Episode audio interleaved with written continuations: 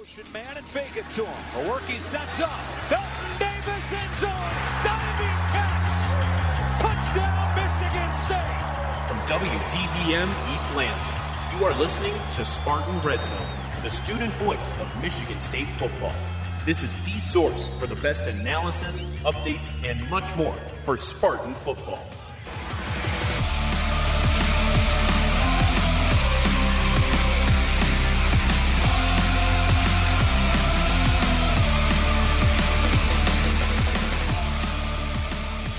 Post game here at Camp Randall. Michigan State falls to Wisconsin 38 to nothing, and just a performance to forget for the Spartans. Um, let's take a look at the numbers real quick, Ryan. Um, it's Eric Bach and Ryan Collins here. Alex McRae has stepped away. Wisconsin 402 total yards, 180 through the air, 222 on the ground. Michigan State only 149 total yards, 119 through the air, 30 on the ground. Spartans five penalties for 40 yards. Badgers only one penalty. Badgers pick up 22 first downs. Michigan State only seven. Michigan State, this is an awful number, two for 14 on third down. Wisconsin six for 13, both two for two on third down. Michigan State averaged less than three yards per play. Wisconsin over six yards a play. I mean, just all the numbers are just screaming dominance from Ohio or from Wisconsin, and frankly, there was nothing Michigan State could do about it today. You want to hear who Michigan State's leading rusher was today? Tariq Thompson on a fake punt. That's that's the story Wow. of just how inept this Michigan State offense was, and the defense wasn't very good either. So, I mean, it's hard to rely on them as much as they do. Yeah. But at the same time, it, like uh, like you guys said countlessly during the broadcast, they're just flat, and uh, and it's unexplainable in a situation like this with a lot of seniors. This isn't a young team, so to see a performance like this was quite surprising. Yeah, and I mean, Brian Lewerke played pretty well last week, did not play well today. Only 7 for 16, 53 yards, and a pick six. Rocky Lombardi came in, actually threw for more yards than Lewerke, but it was just in garbage time as students and band of Wisconsin celebrate on the field here today at Camp Randall. It's the fifth quarter, as they call it here. Yeah, they, they, cool, they started the clock. This is this is honestly really cool. The fans that remain are doing this these coordinated dances, and why not? I mean, Wisconsin is Why not? You're has right. a legit team this year. Has shut out four people, including, you know, Michigan State today. They beat the heck out of Michigan here a few weeks ago in a similar fashion. At least Michigan was able to get on the board, but I'm telling you, no. Today just solidifies the biggest matchup in the Big Ten all Yeah. year. Might be twice. yeah, Because oh the- for sure Wisconsin and Ohio State, I think, meet in two weeks. they do.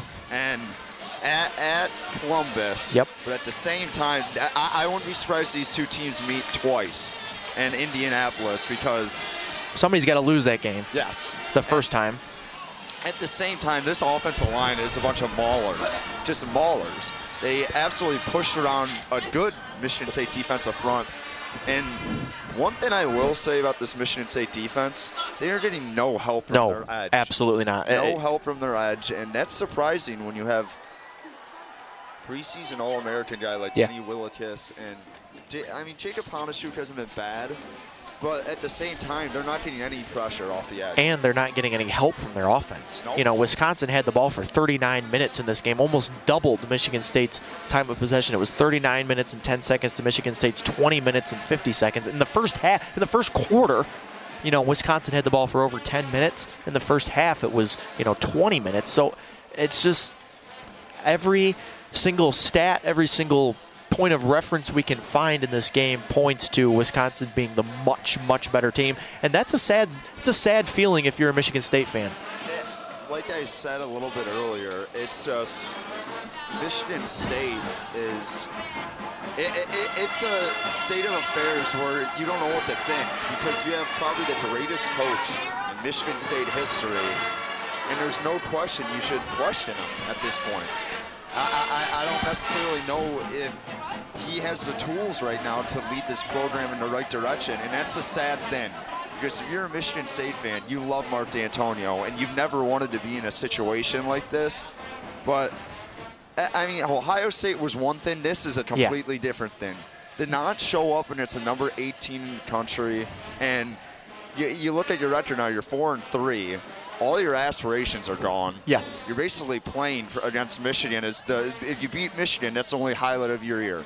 It's it, and that's sad to think with this senior-led team.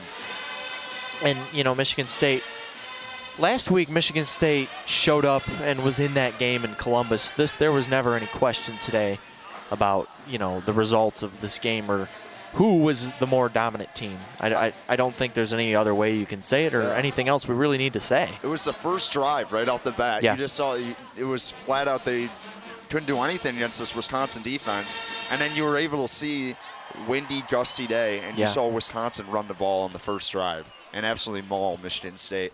And after that, you're like, oh, it's gonna be a long day for the Spartans. You can say that, you know, the schedule is, you know, unfavorable having to go play these two road games in back-to-back weeks, but you know, Mark Dantonio would be the first to say that's just an excuse for Michigan State. I mean, you got to play the games that you're scheduled and it's just it's there's no easy way to to address this if you're Michigan State and One you stat- said you said it it's going to be an interesting post-game presser for Dantonio. One, one stat I, I want people to look at 26 carries for Jonathan Taylor, 80 yards and Yeah. two TDs. If you thought you're getting a performance out of him like that, you thought maybe Michigan State is right in a ball game. Yeah. But uh, that wasn't the case. He had a, a Kendric Pryor 66 yard, I mean, reverse, which I've never seen Michigan State give up a play like that. Yeah. Ever. Ever. I mean, I think that was more effort at the end of the game knowing that it's over, but like you, uh, I think the press conference is going to be more interesting than this game was. Personally, Yeah, I would agree. So I don't think there's anything else left to say here for Madison other than so long, and we'll see in two weeks. Back home for the first time in a month. The Impact sports team has certainly gotten their miles in these past two weeks, traveling to Columbus and Madison, but we wouldn't have it any other way. So for Ryan Collins and Alex McCrae, I'm Eric Bach saying so long from Madison, Michigan State. Falls today 38 0 against the Wisconsin Badgers. So before we go, have to do our thank yous. General Manager Jeremy Whiting, Station Manager Olivia Mitchell, Program Directors Amber Konutsky and George McNeil, Ben Flager and Zach Fisher from MSU Athletic Communications, Henry Menegas and Hikaru Kudo back in the Impact Studios. I'm Eric Bach. He's Ryan Collins. Alex McCrae was with us. Michigan State falls today 38 0. You've been listening to Spartan Football on WDBM. You have been listening to Spartan Red Zone, a production of Impact 89 FM. For more Michigan State sports news, visit impact89fm.org slash sports.